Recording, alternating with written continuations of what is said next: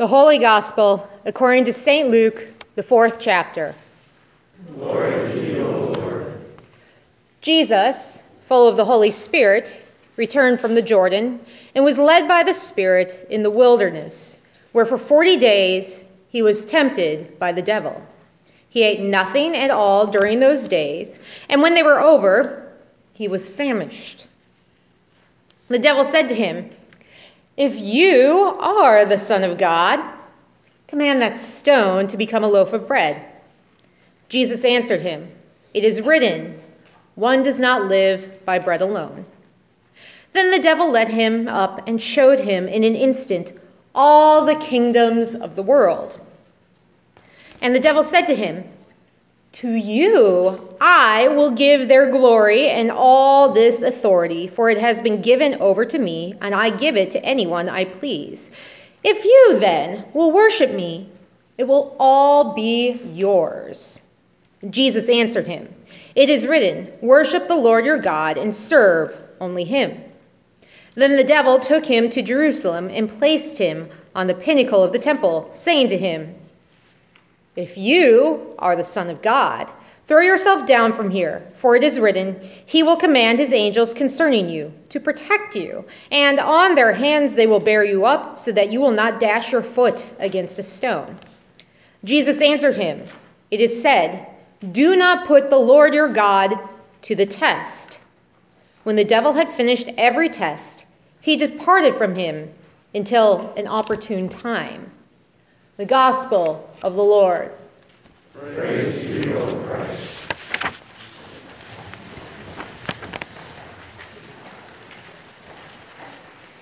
Grace and peace to you from our Lord and Savior Jesus Christ. Amen.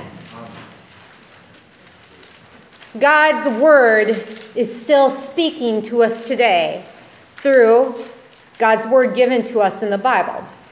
I've been reminded of this over and over again in my ministry. When Bible passages I know by heart that I learned when I was perhaps some of the uh, children's age out there um, in the sanctuary, when I knew those verses by heart as a kid, and yet as an adult they sound new and different based on what's going on in my life and in the world. Today's reading, the temptation of Jesus in the desert, according to the Gospel of Luke, sounded different this week based on everything that's going on in the world. Right before today's reading, Jesus has just been baptized. The heavens open, and we hear a voice saying, You are my son, whom I love. With you I am well pleased. Now, typically we think we jump straight from that into the temptation, which action wise we do, but Luke does include an important interlude the genealogy of Jesus, moving from Joseph all the way back to Adam, who was interestingly enough listed as the Son of God, too. Then we pick up with today's action. We are told that Jesus, full of the Holy Spirit, returned from the Jordan and was led by the Spirit into the wilderness, where for 40 days he was tempted by the devil. 40 days is an echo of the 40 days of rain that Noah and those on the ark endured, and the 40 years that God's people wandered around in the wilderness before reaching the promised land, because they did not trust God. We are told that he ate nothing during those days, and obviously he's hungry after all of this. Then enter the devil. Now, I know there are lots of different beliefs about the devil out there currently. There are some who think of the red pitchfork wielding, horn and tailed devil who's out there to get us. And those who think these beliefs are antiquated and it's just a superstitious personification of a character who doesn't really exist. Wherever you happen to fall on the spectrum, it is important to note that Luke does include the devil, but without a physical description. And the temptations that are presented to Jesus are very real and still very much apply to all of us here today. The first temptation or challenge the devil puts in front of Jesus is the most obvious one. Jesus is hungry. He's been fasting for a long time, so the devil looks to take advantage of this.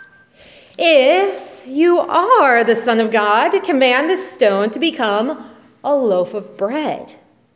Whether you call this malevolent figure the devil or go with the more amorphous evil, the devil is clever.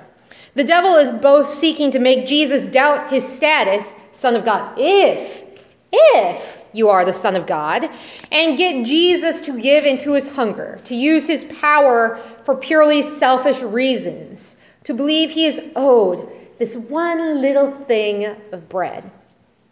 I always find it a bit ironic that Lent is a season of fasting. The 40 ish days of Lent are partially meant to reflect the 40 days Jesus spent in the desert being tempted. And there are historic church traditions around fasting that can be beautiful.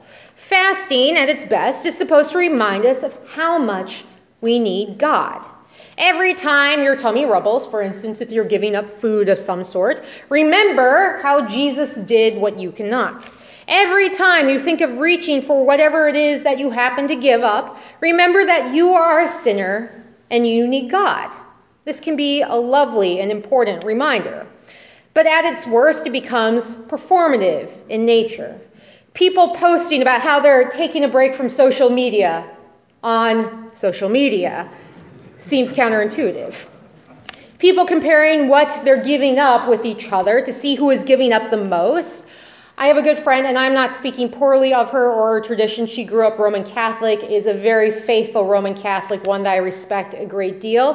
One of their traditions is to give up meat on Fridays. Posted a picture of her and her family's tradition of doing this, passing along the traditions of giving up meat and having sushi instead. So often we make these things about us instead of about God. In the midst of this, I'm also mindful of the things we're giving up that maybe we didn't sign up for. I've watched the gas prices at the local Sheetz station just a block from my house creep up, starting by 10, then 20, then 30, and now 40 cents per gallon in the past few days. It wasn't unexpected. We knew this was going to happen with the major sanctions the world has stepped up to put on Russia in order to try and dissuade them from their assault. We are also mindful of all the things that we gave up that we didn't want to as we've tried to ma- navigate this pandemic. It's not lost on me that next Sunday, Sunday, March 13th, marks when the pandemic really hit home for many of us when everything started shutting down in earnest two whole years ago, and how we've tried to restart various aspects of our lives in fits and starts. Even as we may or may not have convinced ourselves that we are following the guidelines and working on these mitigations in order to love and serve our neighbors and each other, there's always that little voice in the back of our head that grumbles, that resents being made to give things up, that is convinced that we are owed these things. And Jesus responds to this temptation. He does what we cannot. Jesus responds, It is written, one does not live by bread alone. The it is written brings us back to the word, to scripture, to what is said in Deuteronomy chapter 8, verse 3. Speaking of a 40 time period of being in the desert, God's people are finally, finally on the threshold of the promised land after 40 years of wandering in the wilderness. God and God's people are taking the time to re up the covenant. The promise that God's people will follow God's commandments and God will be faithful to them. They will be faithful to each other. And we are reminded in the whole of Deuteronomy uh, chapter 8 God humbled you by letting you hunger, then by feeding you with manna, with which neither you nor your ancestors were acquainted, in order to make you understand that one does not live by bread alone but by every word that comes from the mouth of the Lord. Manna is bread that literally fell from heaven. God's people woke up every day and it was simply there to feed them. They didn't work for it, they couldn't hoard it, It just happened. It just appeared. It was a physical, everyday reminder that one does not live by bread alone, but by every word that comes from the mouth of the Lord. It is a reminder that everything comes from God and that we are not owed anything, but that God gives us everything out of God's abundant mercy and love. It is a test we failed over and over again, thinking we are owed everything. But Jesus has passed it with flying colors. For the second temptation, the devil shows Jesus all the kingdoms of the world. If there are those of you who might be following along with a scripture reading from today in the bulletin and the Bible, I actually like a different translation of this better because it's punchier. It makes the devil's point clearer. The devil tells Jesus, I will give you all their authority and splendor, for it has been given to me, and I can give it to anyone I want to. So, if you worship me, it will all be yours. If you believe what the devil is saying here, it's a gut punch.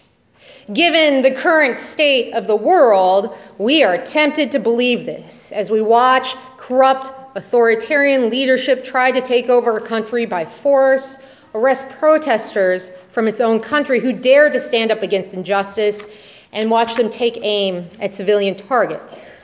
It's a narrative that we're tempted to believe as we watched another authoritarian government commit genocide, all while touting how amazing it is during a contentious and surprisingly joyless Olympics. We are tempted to believe it as we watch our own country reckon with a history of injustice, especially around racial injustice, and watch as things become more and more and more polarized. And this is not to say the devil isn't behind such things. The devil has often been called the father of lies, and with all the disinformation out there, all the doubts and frenzies, all the propaganda and social media smear campaigns, all the shouting on the news networks, evil is very real. And evil often seeks out power and does all it can to stay in power, escalating the evil until you're asking your people to carry out murder and war and in genocide. The devil or evil wants to win by pure despair here. Abandon all hope, all ye who enter here. Here being the world as a whole. Is a temptation that is constantly in our face, and it is hard not to despair. Jesus, however, is up to the task in a way that we are not. Jesus, once again, quotes scripture. It is written, Worship the Lord your God and serve only him. In other words, there is only one capital G God and one capital L Lord. And it isn't you, nor is it any of these kingdoms, nor any of these rulers. Jesus pulls this quote from Deuteronomy chapter 6, which is full of the reminders that the Lord is God. And more than God, your God. I love that little detail. The Lord is your God. In other words, the creator of the universe, the one who delivered you from the tyrant in Egypt, is for you. It is a word of hope in a world that seems teetering on the brink of despair. Worship the Lord your God and serve only Him. I also love how Jesus brings it all back to Scripture because the second temptation here is to dismiss things such as quoting Scripture and prayers as meaningless. We've all seen those who have belittled thoughts and prayers as trivial and as an excuse to do nothing. Here, Jesus uses Scripture, the Word of God, to stand up to the devil and the power of evil. So we do the same. We read scripture with new eyes. Yes, we offer prayers. We even play the Ukrainian national anthem as a part of our prelude, trusting the Lord is our God, and that the same God who delivered God's people from a tyrant can deliver us from the tyrants of the world. As Martin Luther writes in The Mighty Fortress is Our God, which is probably too happy to play on a Lenten Sunday, Let this world's tyrant rage, in battle will engaged. His might is doomed to fail. God's judgment must prevail. One little word subdues him. There is one final temptation, and this might be the most personal. Then the devil took Jesus to Jerusalem and placed him on the pinnacle of the temple, saying to him, If you are the Son of God, throw yourself down from here. For it is written, He will command His angels concerning you to protect you, and on their hands they will bear you up, so that you will not dash your foot against a stone. The devil, clever being, decides to take a page out of Jesus' book and use scripture against him. Here, the devil is tempting Jesus to believe that if you are the Son of God, you should be safe from harm, that nothing bad will happen to you. This is an accusation I've seen leveled against us constantly. We've all heard it. We've probably internalized it in some way, shape, or form. As Christians, as followers of God, as good people, only good things should come our way.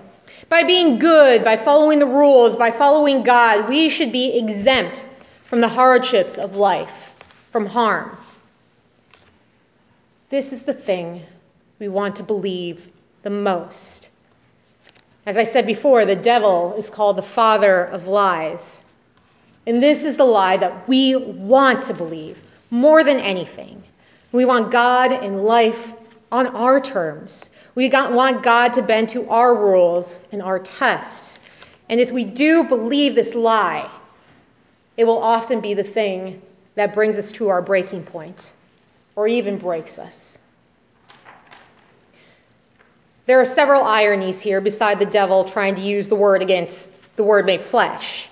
First of all, if any of you have ever taken a class with me before, whether as a confirmation or high school youth or adult, you know the importance that I put on reading the scripture in context. Context, context, context. Here the devil is using the scripture out of context.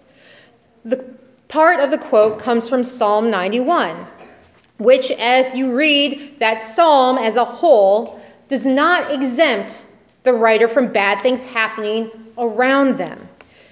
The writer compares God to a refuge and a fortress. And you don't need a refuge and a fortress unless you are being attacked, unless you are being surrounded by forces outside you. And hilariously, the next verse the devil does not quote in the psalm actually speaks to the devil's own demise. It says, You will tread on the lion and the adder, that is, snake, the young lion and the serpent you will trample underfoot. Serpent is almost always used as an allusion to the evil one opposed to God. As those of you who have heard me teach before also know, the serpent in the garden is not specifically listed as the devil or Satan, but is recognized to be that same malevolent force. So the devil manages to pick the same psalm that speaks to the devil's own oncoming defeat. Jesus' own response comes from Deuteronomy 6 again. It is said, Do not put the Lord your God to the test. Through this, Jesus passes the test that we cannot. But Jesus isn't just here to pass the test. He is here to free us from the test, to get rid of the test entirely. Jesus came to bring hope to our despair, to give us the bread of forgiveness through his very body and blood. Harm will come to the Son of God. The very last verse, and the devil waited for an opportune time. Just as we are not exempt from harm and pain and suffering, the Son of God will not be exempt from harm and pain and suffering. And the devil's defeat will come when the devil thinks that he has won. Jesus' feet are dashed with nails, as are his hands. Jesus dies on the cross.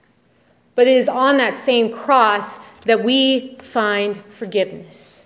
Forgiveness for all those times when we've given in to the temptation to doubt, the temptation to despair, the temptation to test God, the temptation to believe the father of lies. As I was putting this sermon together, I was reminded of a viral video from this past summer.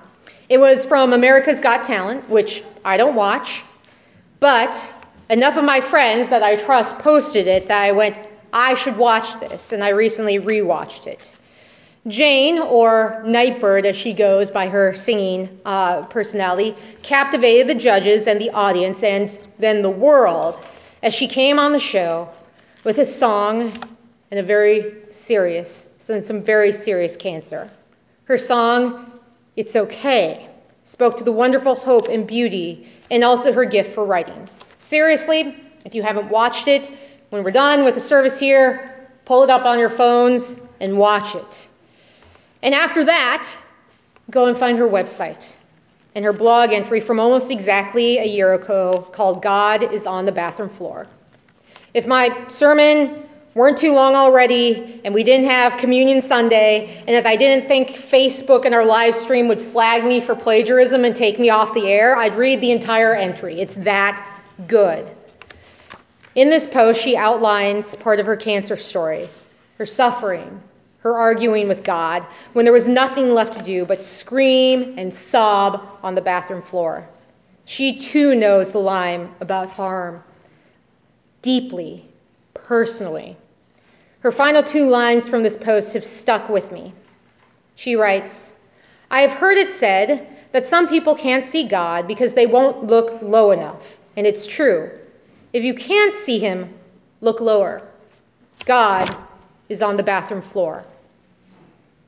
In this is a recognition that we have a God who understands us deeply and intimately. God, too, has felt our fear, our doubt, our hunger, our pain, our harm through Jesus, fully God, yes, and fully human. God is on the bathroom floor through Jesus.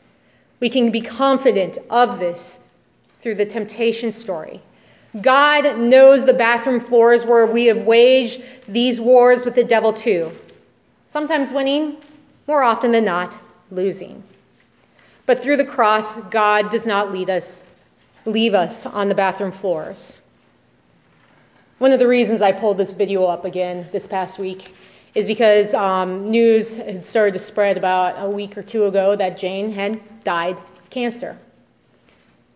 And I was reminded that God is on the bathroom floor and God is in the dirt of our grave, pulling us out into new life through Christ, through the resurrection as well. God is on the bathroom floor and God is in our grave, raising us to new life day and day over and over again. And so we remember that as I finish with the final verse from A Mighty Fortress. God's word forever shall abide. No thanks to foes who fear it. For God Himself fights by our side with weapons of the Spirit. Were they to take our house, goods, honor, child, or spouse, though life be wrenched away, they cannot win the day. The kingdom's ours forever. Amen.